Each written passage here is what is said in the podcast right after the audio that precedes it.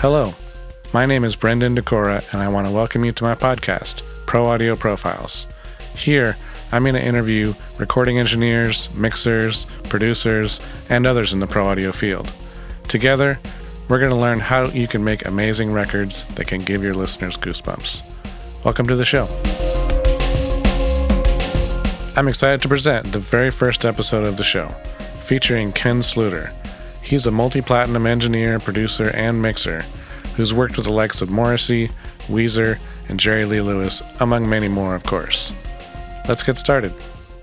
Today, I want to just talk about um, how to create magic in the studio. And I know as an engineer and producer, that is an unanswerable question. Like it's, you know, there's so many different variables, but and also, I know that you engineer and produce. Mm. And how does that vary if you're engineering? What do you what do you kind of do to to to help the artist with that versus producing?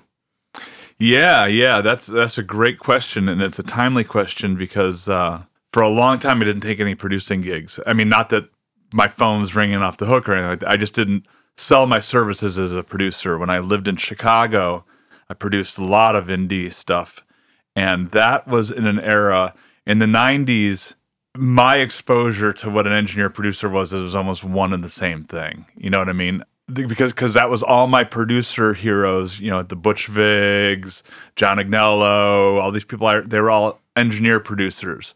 So it was sort of like the same job in a way. At least that's the way I saw it. And then when I moved to LA, I just was trying to find as much work as I could so I thought to myself, if I want to get hired by producers, maybe it's not the smartest thing in the world to sell yourself as a producer.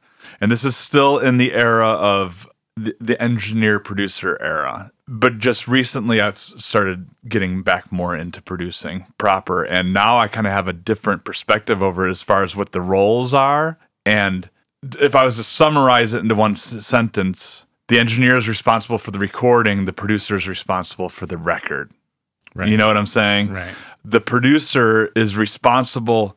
Well, for one, there's an inherent conflict of interest when you get hired as a producer because usually it's the band or the act picks you to produce them, but it's the label or the management company or who's ever financing it is your client.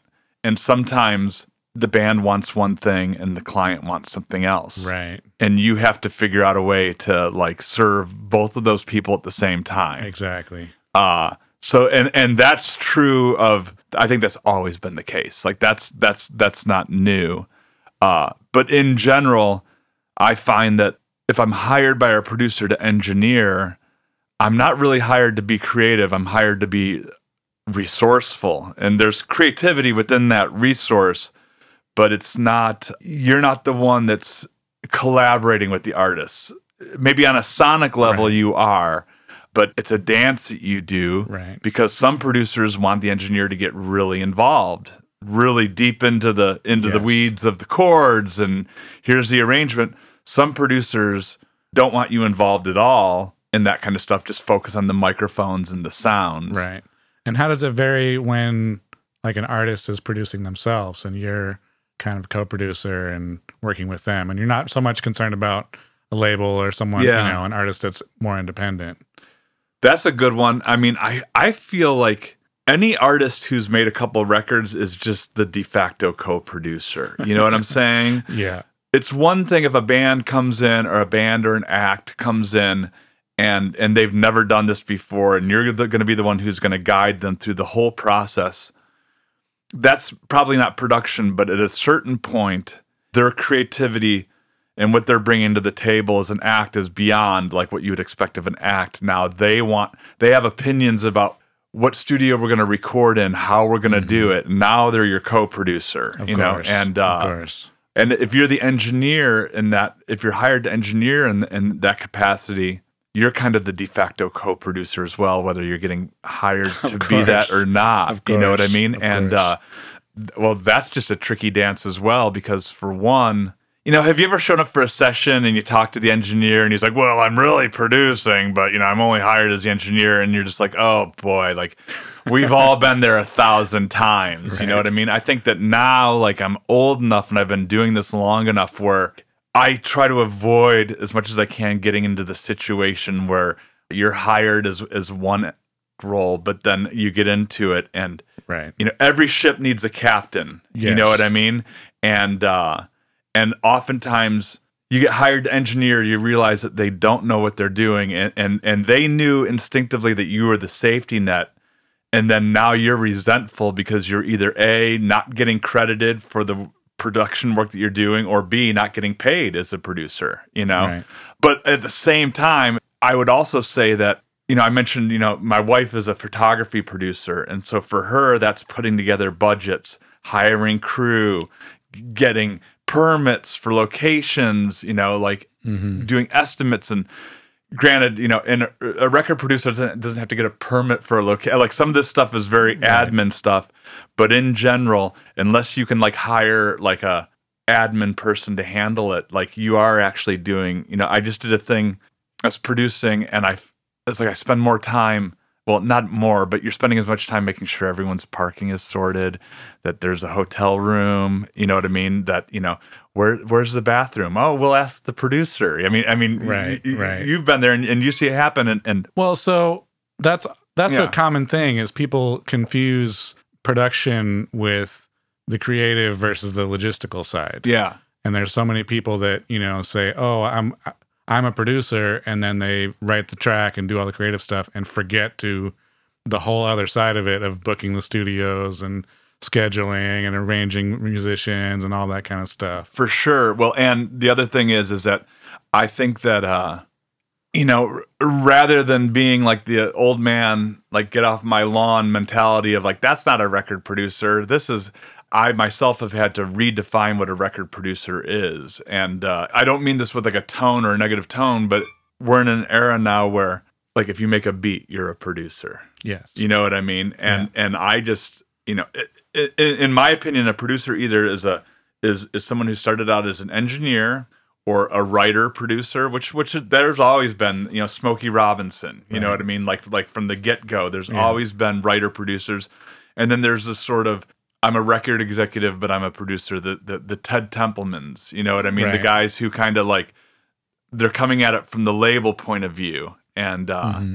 and all those people i envy their careers because they i mean and i could go on on and on about like ted templeman but well first of all he was a musician he was in a band had a good ear but i think that uh there was an era of record making where the producer would would either be hired by the label or maybe they would even help you get signed do your demo help you get signed but there was a lot of trust involved. The artist would show up, and if the artist knew, you know, is my understanding, like with, for example, the Van Halen Ted Templeman scenario, is that those four dudes just wanted to, if they thought Ted liked it, they knew they were in good shape. You know what I mean? right. Whereas now, sometimes you get hired to produce, and it's like, I want you to produce until I don't like what you're saying anymore, and then I'll just pull the next guy in. You know what I mean? exactly. Exactly.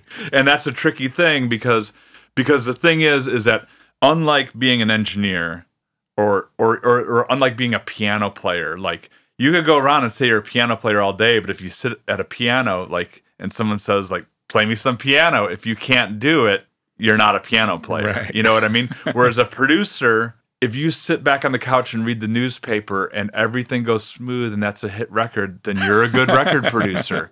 Even if you didn't do anything other than hire the engineer. Right. You know what I mean? Right. So in other words, there's no Yeah. There's- but I've- that is a key that is a key choice. It's like half of production is knowing who to hire for the job. You know, Right. whether it's a session musician or the engineer, you know, it's all about that. y- And, and there's a lot of stuff. For example, there's there's some really good session players I know that I know if I hired them on my session after take four, they go, "Ah, we got it," and I'm like, "No, I don't think we have it." And and and and and so I got to find the person that has the chops that I want them to have, but at the same time.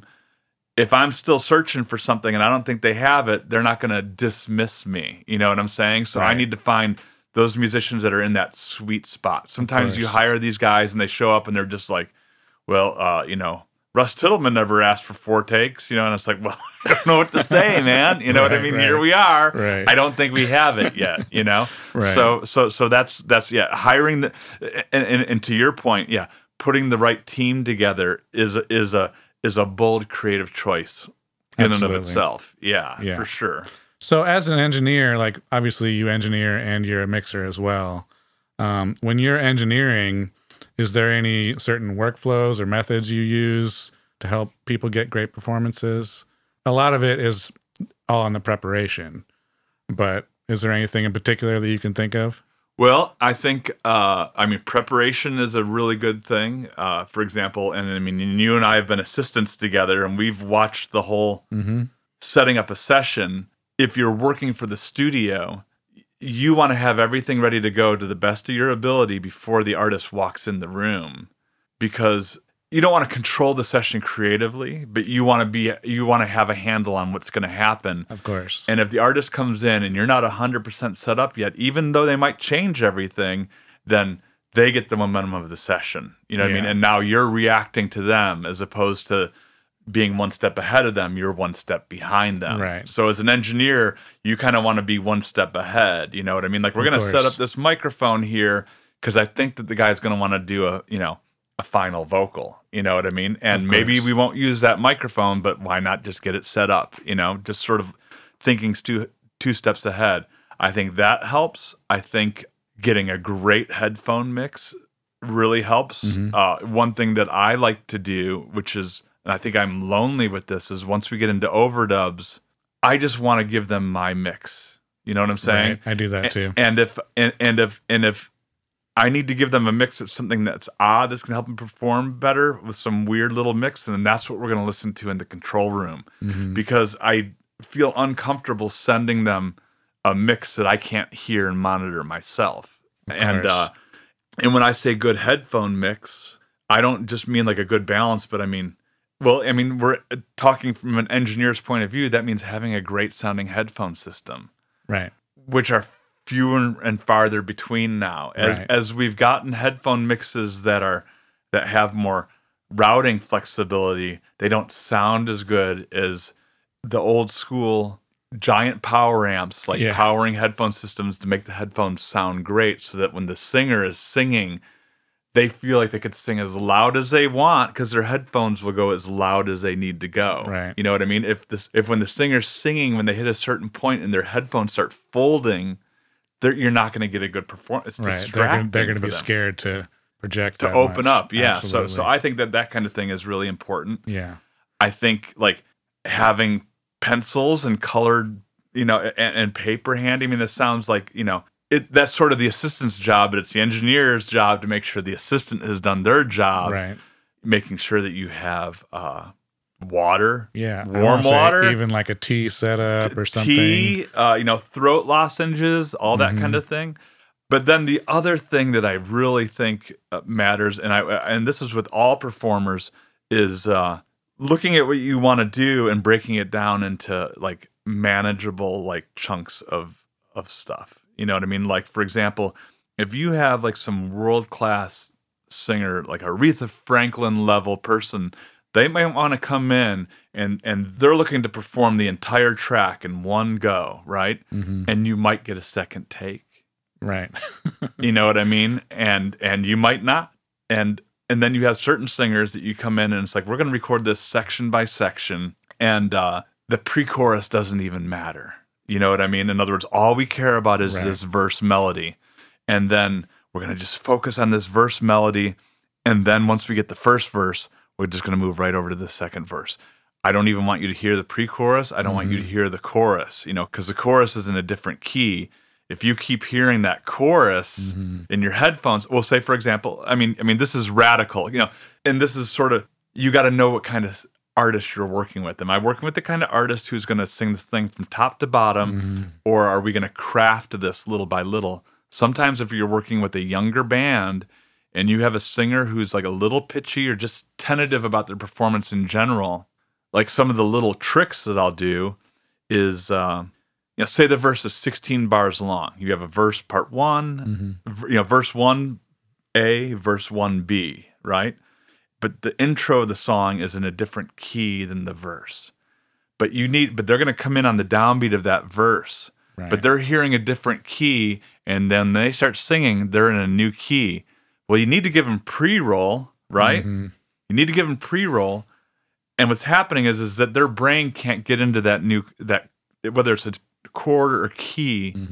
So sometimes what I'll do, and this is crazy, is I'll say, I want you to sing the first half of the first verse in the second half. Right. So that way your pre-roll is still in that same key signature. So they're still getting into it. Or I'll say, listen, I want you to sing the first half, you know, if if I mean this is getting really like technical, but say the first verse is four lines. I'll say, I want you to sing lines one and two, and then sing lines one and two again. right. And all we care about is those two lines. You know Even- what I mean? And what happens is the first one's a warm up, and then they nail it on the second one, and then when they're gone, you just move all those over and you build your comp. Exactly. Whatever you need to do to get the performance, and it might seem like tedious and like you're making more work for yourself, but it's a lot less work uh, than than trying to melodyne a performance that isn't Right. there. Right. Not that we won't go look at melodyne and do all that stuff as well down the road. And even like the intensity level too. Like you said, you do, you know, verse one and then skip the chorus and go to verse two. You know, like another reason, even if it is in the same key, like let's say the chorus is much louder, they're way more, more, taxing on their voice. It's yeah, like you want to just keep them in that chill vibe, Right. And that's that similar sort of you know mode, so that they don't get you know yeah, all yeah. out of whack with it. And, and and then once they get into the chorus, which is usually like the most exciting part, and it's usually nine times out of ten, like in a higher register, their voice is warmed up, and they know like, hey, we've already got all the verses, we got the pre-chorus. All we got to do is just nail this one little bit. And sometimes I'll do a thing where, uh, and I do this with musicians a lot too. If we have four lines, I'll say do lines one and three, five and seven. Just do one, three, five, and seven. Okay, now we're gonna go do lines two, four, six, and eight. You know what I mean? Right. And I do that with myself if when I'm overdubbing on on stuff playing bass or guitar.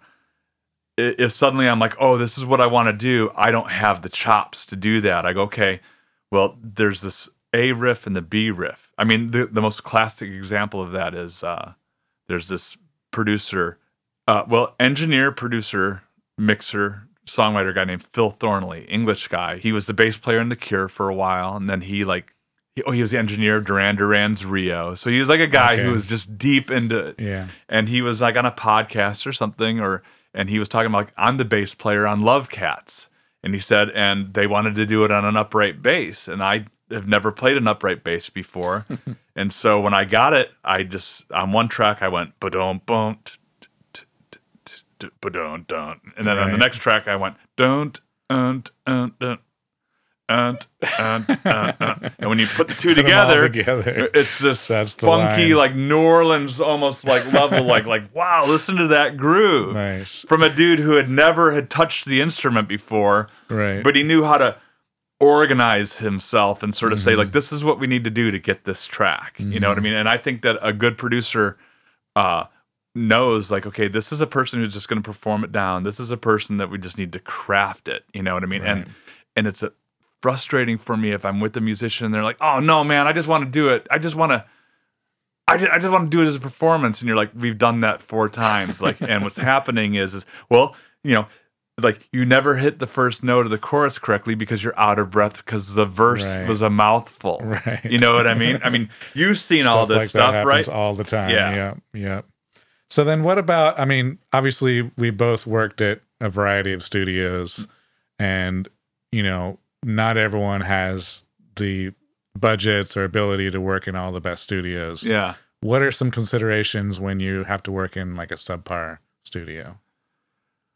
I think the biggest consideration is, uh, well, I'll say this: like when I'm working in an A level studio versus like a like a cheaper studio, Mm-hmm.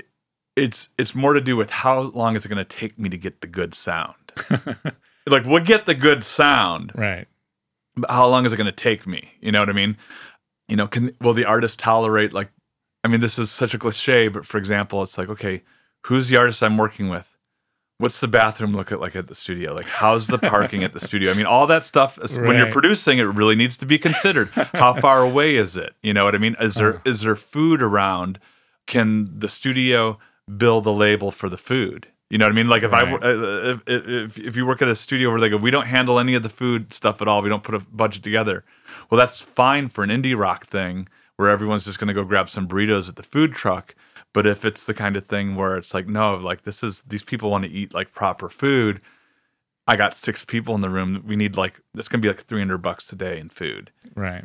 if they don't if they're not willing to put that on the bill and bill that to the label then then we're not going to work at that studio i mean it's really that simple you know uh, so there's all that but part uh, but a big part of it is is that you know in in an a level studio like the expectation is is you walk in and you're ready to go so like if you have an 11 a.m downbeat the engineer can show up at 10:30 walk around make sure everything's good and by 11 like we're we're, we're rolling You can you know record then. Yeah. Right. In a smaller, sort of lower budget studio, it's you know the clutches on the mic stands don't work, and Mm-hmm. and and you know and stuff like it's the little things, A bunch of little stuff. and they all add up.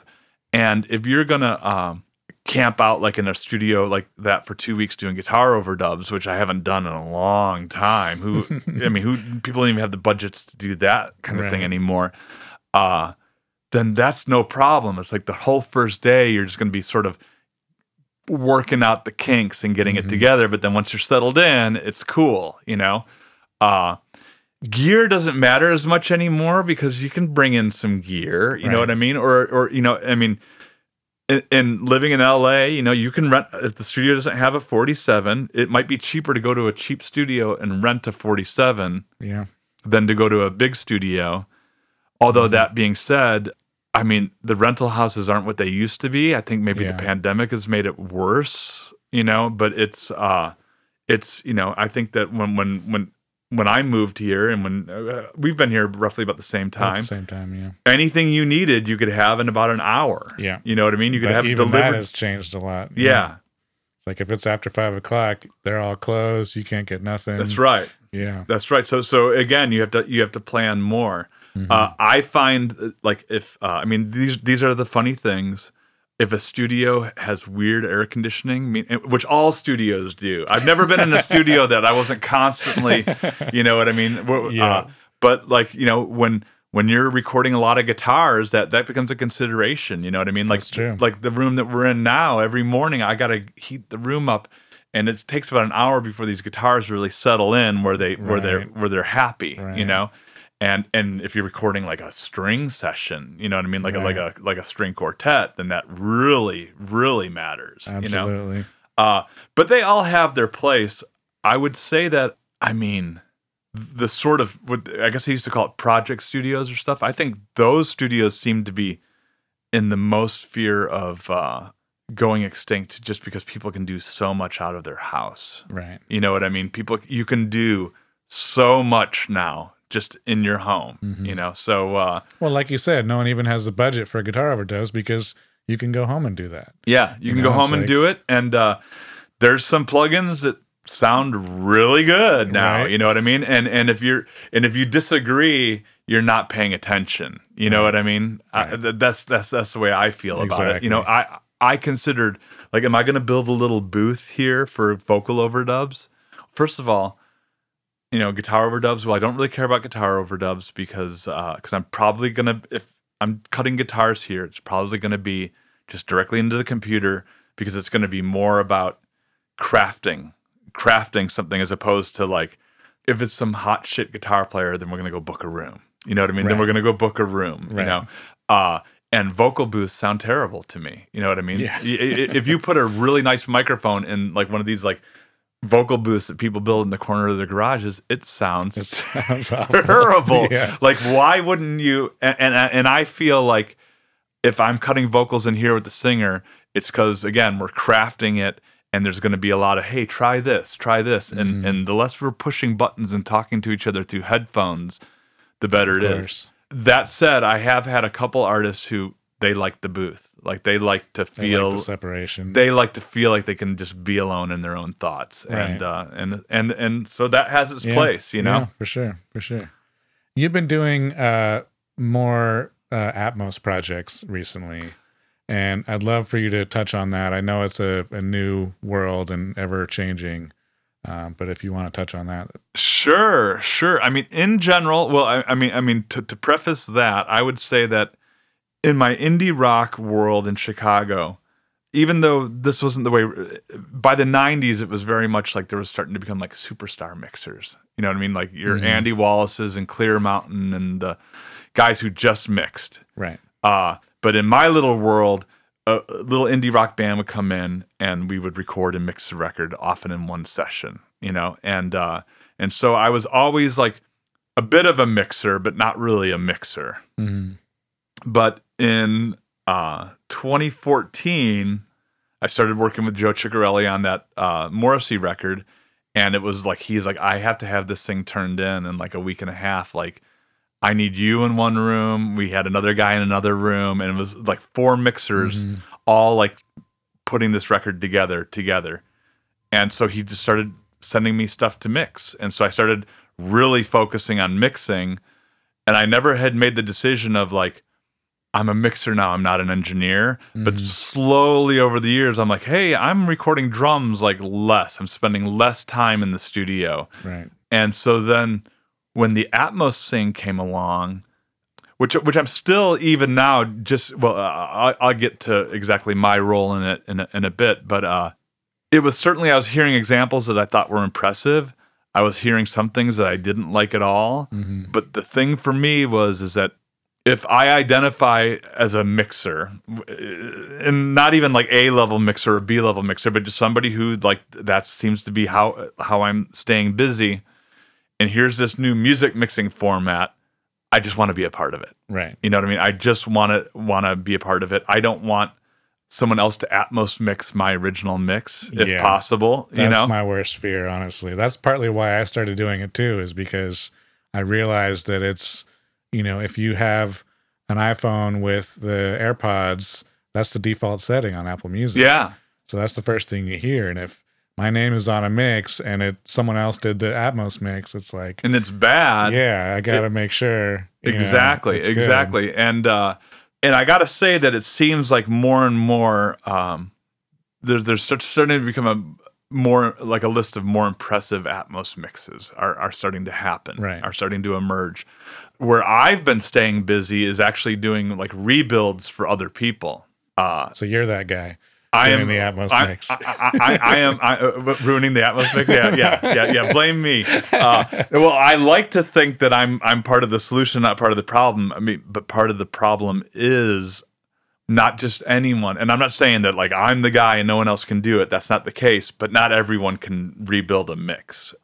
And I think that part of why I seem to be doing okay with it is, uh, well, I like to think that like I'm young enough that I'm still interested in the new technology, but I'm old enough that if a record comes in from 1992, I can kind of imagine what that what, what environment that thing was mixed in. Right. You know what I'm saying? Right.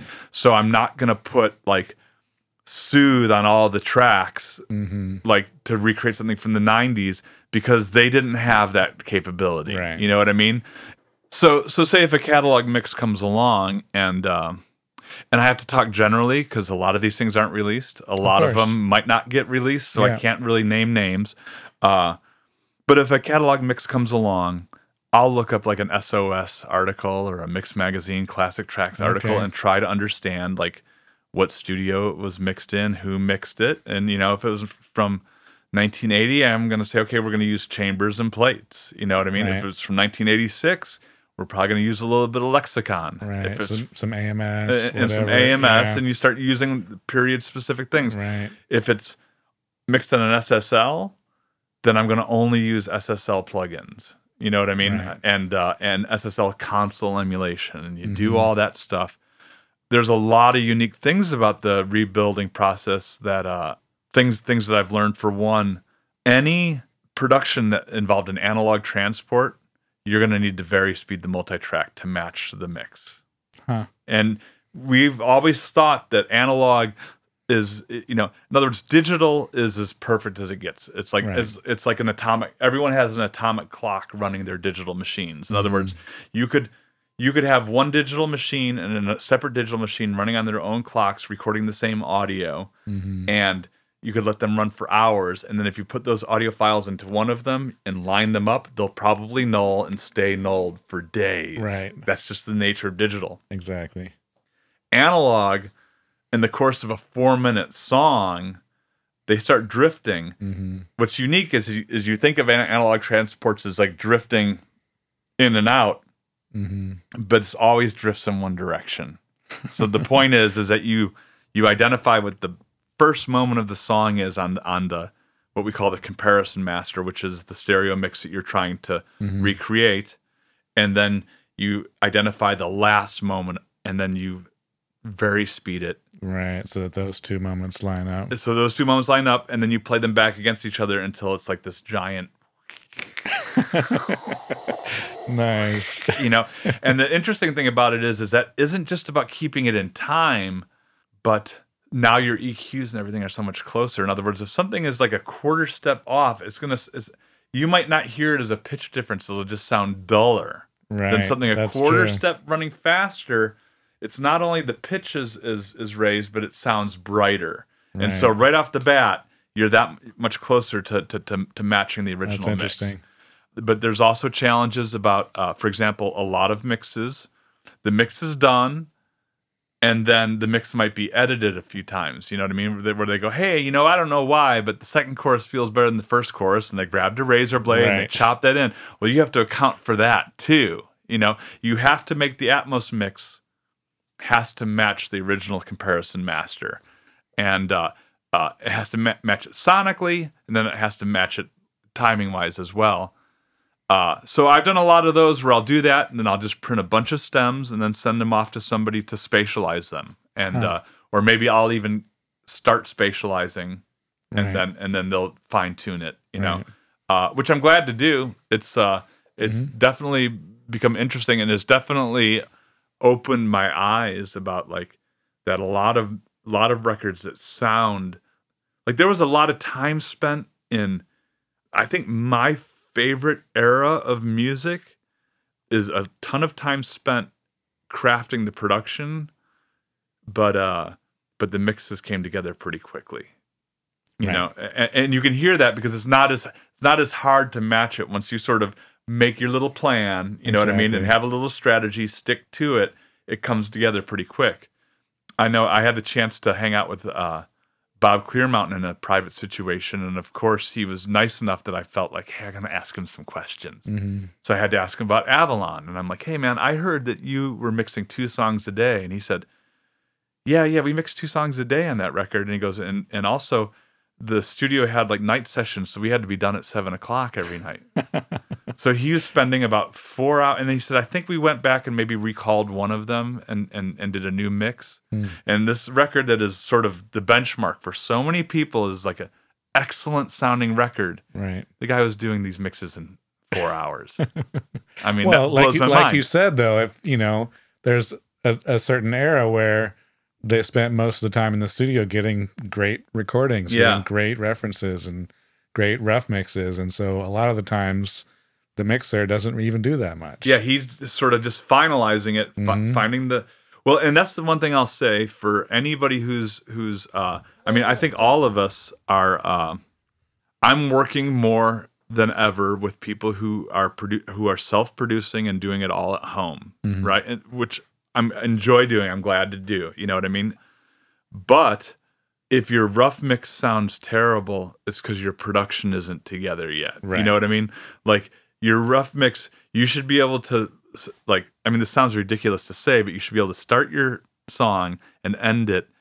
And if you're having to, and if you feel like you're constantly wanting to hold the faders, hmm move them around, you, you haven't you haven't cracked the code yet of your finished yet. production right. you know and some of these rough mixes i get are insanely bad it's like you, you don't you don't even know what you have how Mm-hmm. can you even know what you have how did you know this is ready to send to the mixer Right. with this rough mix right. and uh Well, part of it too is people, you know, that's the extent of their skill level. well And yeah so they they need someone else to, you know, bounce ideas off of. And obviously, you know, we're both mixers, and like I know I get files that are all over the map. Some sound really great, the roughs, mhm. and some really don't. But you know, the client is clear, like, hey, I know this isn't a great rough.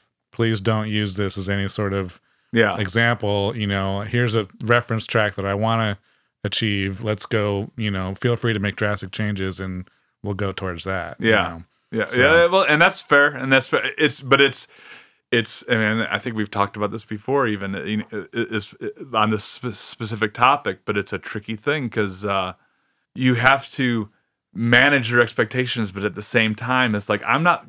I'm not here to tell you that it can't be everything you want it to be. I'm here to try to make it be everything that you that that, that, that, that, that you want it to be. But it is sort of like when you hear it, you go, "Okay, I got some work to do here." Yeah. You know what I mean? I'm gonna have to really I- roll up my sleeves. And it's also, you know, I always make it very clear that, you know, how much the client actually likes their mix. Mm. Because there's some people that love their mix and it's not very good at all. Right. And so then it's like, okay, well, I, I can't really take it as far as I want to because I know that they're really attached to it and they don't want to lose that vibe. So, yeah.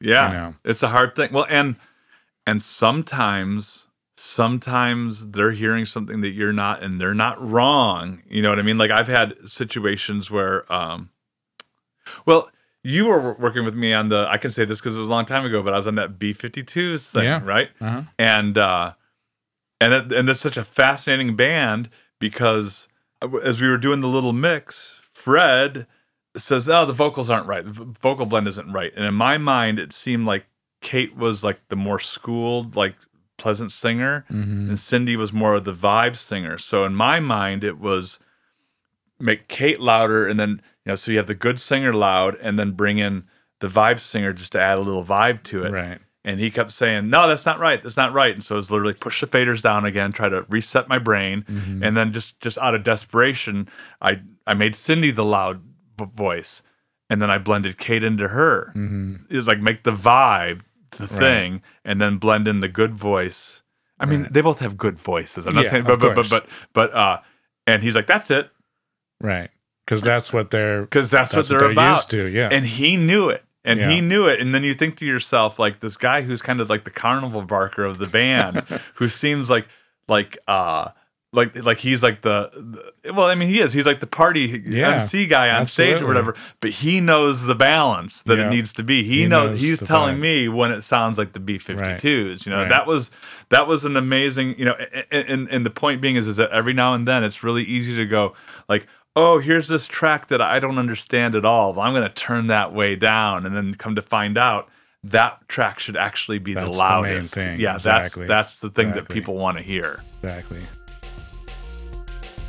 I just want to take a quick break and tell you about my free guide detailing my techniques for recording huge snare sounds. Check it out now at brendandekora.com slash huge snare. And now back to the show. So is there any uh recent or current projects that you can talk about that you want to mention? uh let me see what have i been working on that that's a that's a great uh question yeah, I Um, know you mixed the the last Morrissey record. I know that's not super recent, but Yeah, yeah, that was unfortunately that record was released in March of 2020. And so like the tour behind it got Right. canceled Oh, and no people couldn't go out to the I mean not that people go out to the store to buy the CDs, but it was Mm-hmm. sort of the last thing on people's mind. But Right. but that's a record that I'm proud of and that was well, you know, and that was a you know Joe Chiccarelli produced that record and the thing with him is that his rough mixes come in and it's sort of the opposite of what we've just been talking about Mhm. where where it- the rough mix it might not i mean oftentimes his roughs if you just juice them up a little bit you're like this, this could be a final mix you know Mhm.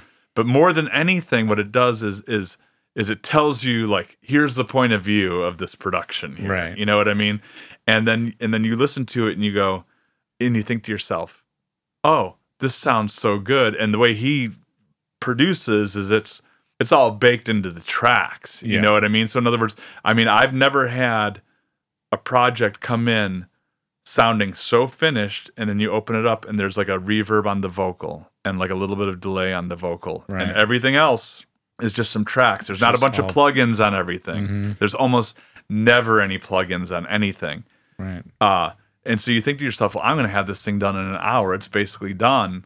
But, and I've tried that and that doesn't work. so, so the thing is, is you go, okay, well, what can I do to make this even better?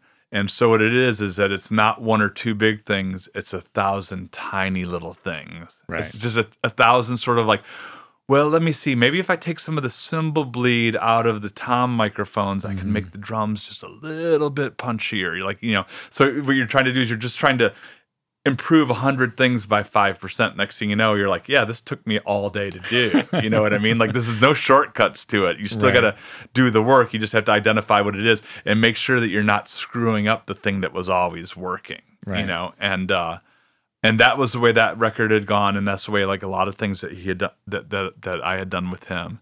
Uh, you know, uh, uh, sort of semi recent stuff is the Lickerish Quartet stuff that uh, uh, I worked on with Roger Manning and Tim Smith and Eric Dover. Uh, those were three of the four Jellyfish guys, and I think that the last thing that we did it was like three EPs, and it was released as an album, and that just came out last summer, and that's work that we're proud of, and that was very much brick by brick crafting. You know what i mean? That was very much uh just sweating every detail and and Right. and just taking time. You know what i mean? And it was uh it, it kind of wore us all out but we're proud of the we're proud of it but the, again there was just no no real shortcuts you know uh i mean and i say that and sometimes have you ever been on a session where where the band sounds so good off the floor you go god we're almost done like this is we're almost there and so it's sort of like you can get 80% of it sometimes off the floor Yeah.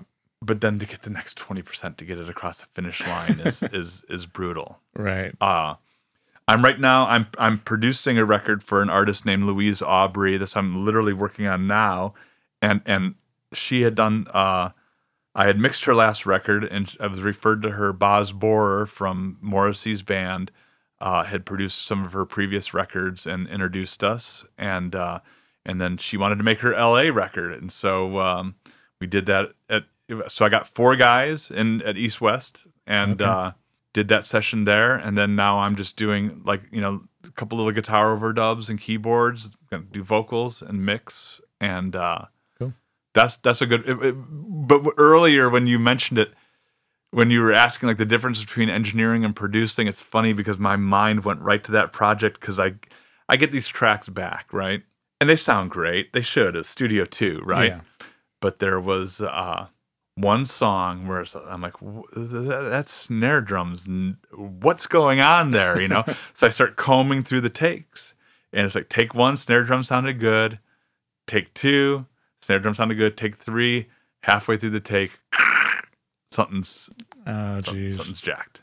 And uh and and it's changing. It's like Oh no. and uh and at that point i was so deep into like making sure that everyone was hitting the right chords and hey play this fill here do that or whatever Mm-hmm. that we did four more takes with this snare well and the funny thing is is in that studio the snare drum could be fucked up but everything still sounds so fucking good that you might not notice Right. but if had I just only been engineering that session, it's like an engineer will often be like, "Oh, the band's getting good. I thi- think we're close to getting the take. Hey, let me hear that snare drum. Okay, okay, everyone ready for the next take? Yeah. Hey, Yeah. let me hear that snare drum real quick.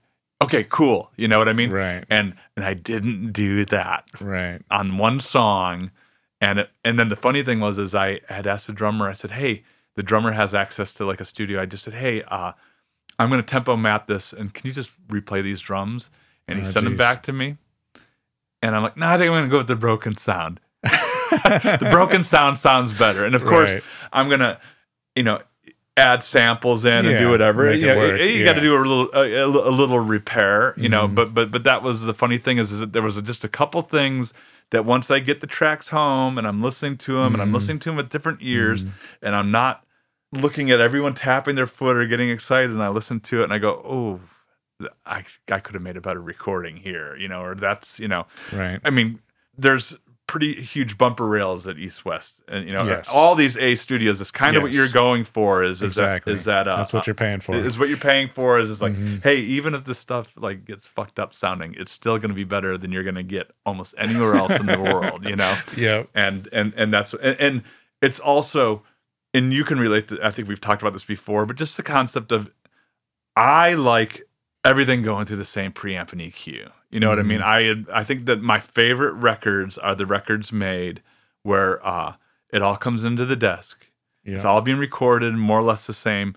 This whole like I like this preamp for the hi hat, but this is my favorite one for acoustic guitars. Mm-hmm. And then for the bottom snare, I like I don't think that way at all. I just you know, and so I do like to work in those rooms where everything is you know, and I know that like if you were setting up an external mic preamp in Studio Two or any of the rooms we worked at at East West, one could maybe make the case of like, you know, my vocal chain is something that needs to be portable and travel with course. or whatever. Like those those instances. But in general, it's not the kind of studio that you need to even bring in any gear. Right. You know, yeah, the and consoles are so great that it doesn't matter. yeah, Yeah. and, and I'm trying to I'm trying to bring in less gear Mm-hmm. the more the more I do it. You know Right. and and use less of it even in the room. I can tell. You, I mean, this is for engineers, right? This this this topic. Yeah. Um, I very rarely compress the kick and snare drum to tape, Mm-hmm. and just for whatever reason, I felt like doing it on this project, and it sounded good, right? Yeah. Now I'm in I'm in there and I'm working on it, and I'm like, ah,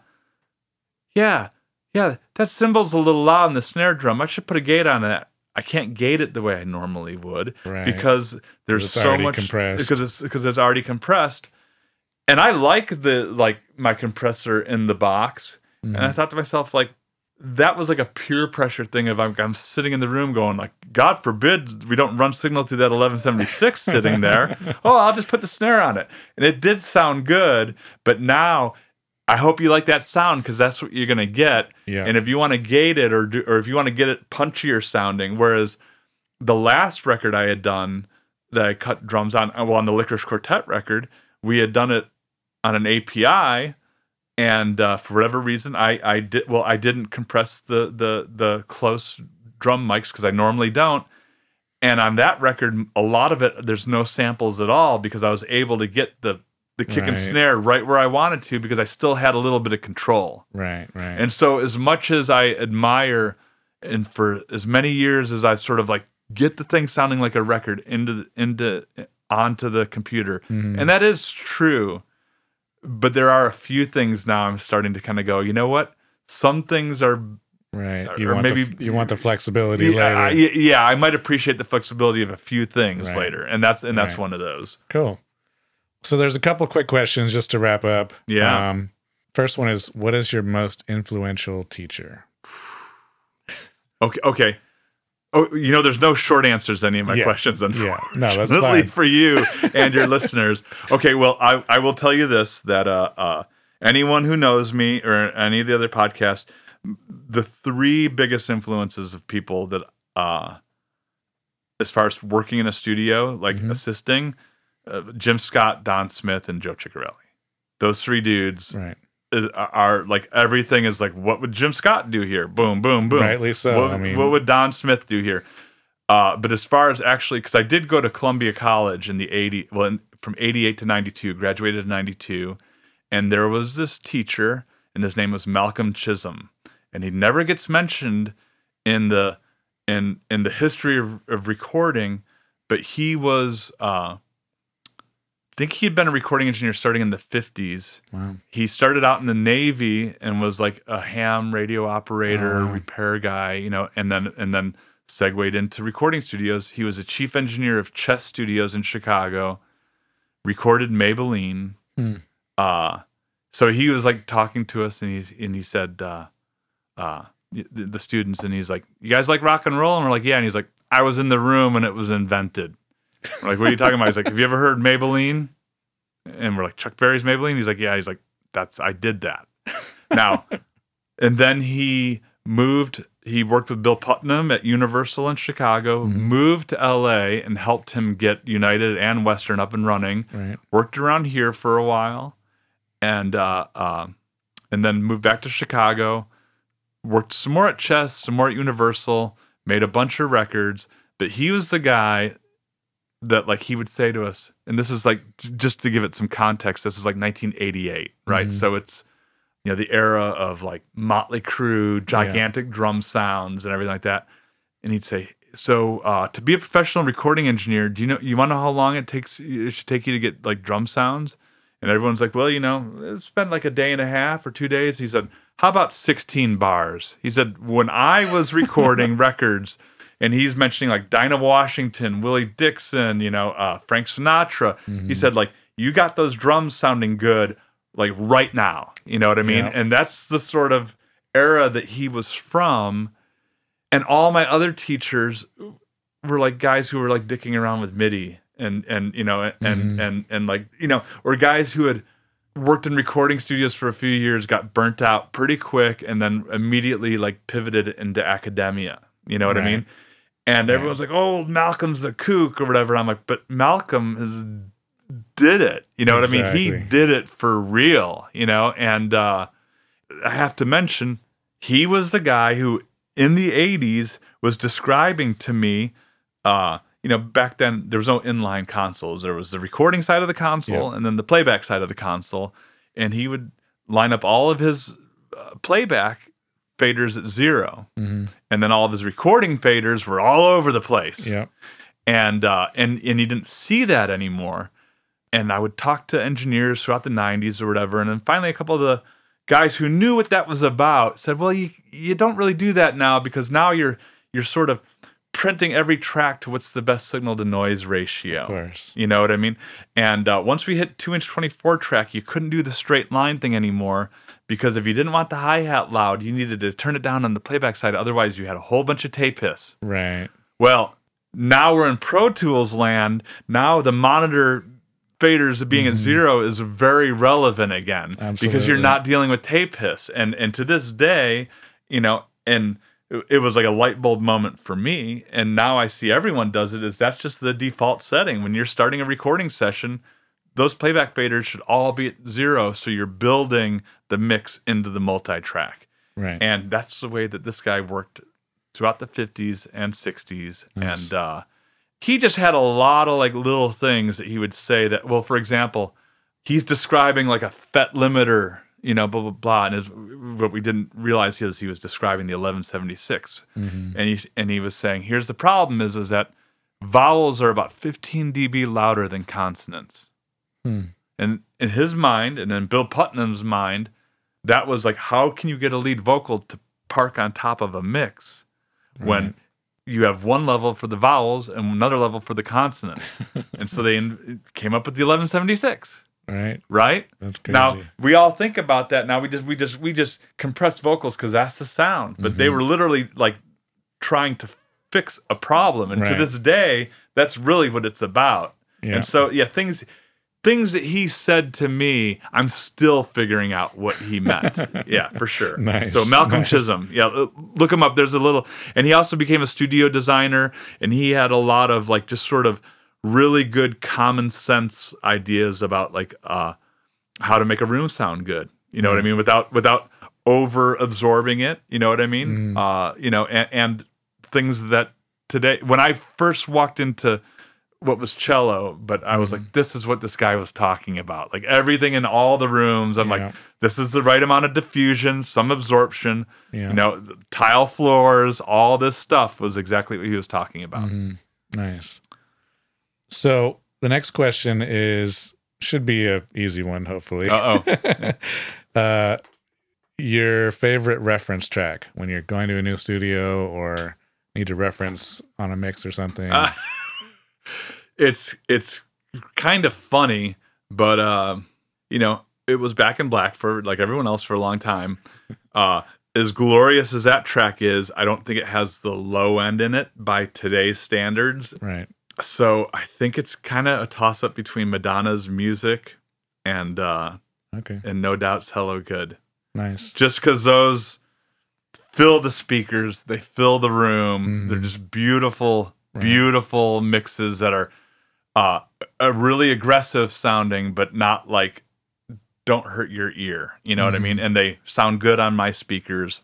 Right. I mean, there's no right answer. Like, Yeah. as you know, Yeah. once you learn what something sounds like, that's all that matters, and you can I- anything on that. I just know that I get like a funny look if I'm like recording some like aggressive rock band. I go into the room and suddenly they're hearing like boom, boom, boom, coming out of the control room, and I'm like, "Sorry, man, this this is what I use." You know, or or if I want to see, uh, like okay, you know, like if I'm in a cheaper studio and uh, okay, I'm going to turn up the volume to where I think it's rocking in the control room, and then I'm going to go stand in the live room and see how much, like, see how well th- this build out is. Okay. You know what I mean? How much bleed is in there? J- just because you got to know, like, hey, I think we need an NS10s for the vocal. When we do, when we cut vocals, I think I think we can't listen on the big speakers. you know what I mean? And uh, or even in here, that's what I turn on and I go walk around my yard and I say, like, Mm-hmm. do you think the neighbors are going to mind this? Because this is about as loud as this would ever get. You know? Right. So yeah, those those are my. Okay. How about you? I got to know yours.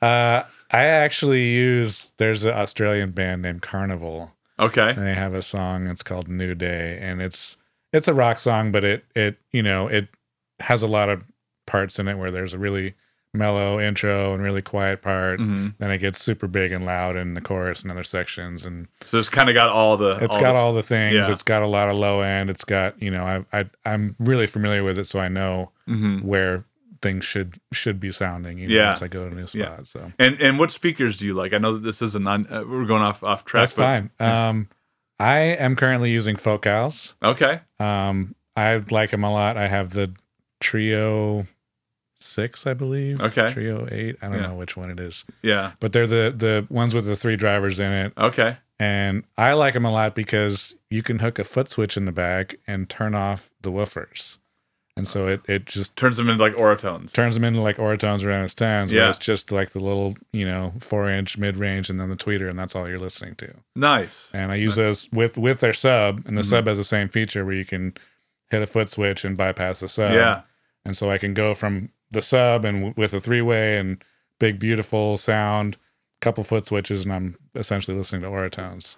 So Wow. Yeah, that's. I I don't think that uh uh there's no there, there's no right or wrong speaker choice. It's like me telling Right. you like like you know you you might like Adidas and I might like like Exactly. Nike. Like these are what fit my feet well. You know what I mean? I think I think uh, uh, what I don't do is. uh I don't switch monitors very often. In other words, once once I once I get on a pair, I, I, I really stay with them for a long time. You know what I Mhm. mean? And uh, and it's it, and it is the only thing that I really bring with me anymore. Like I always have to have my monitors, unless it's like a quick three hour vocal session. I'm Right, just going to right. use whatever they have. You know. right. cool. Uh, last question, just Yep. to wrap up. What is one tidbit you would have for an upcoming engineer? Well, to, to to really stick with the engineering side of it, Mhm.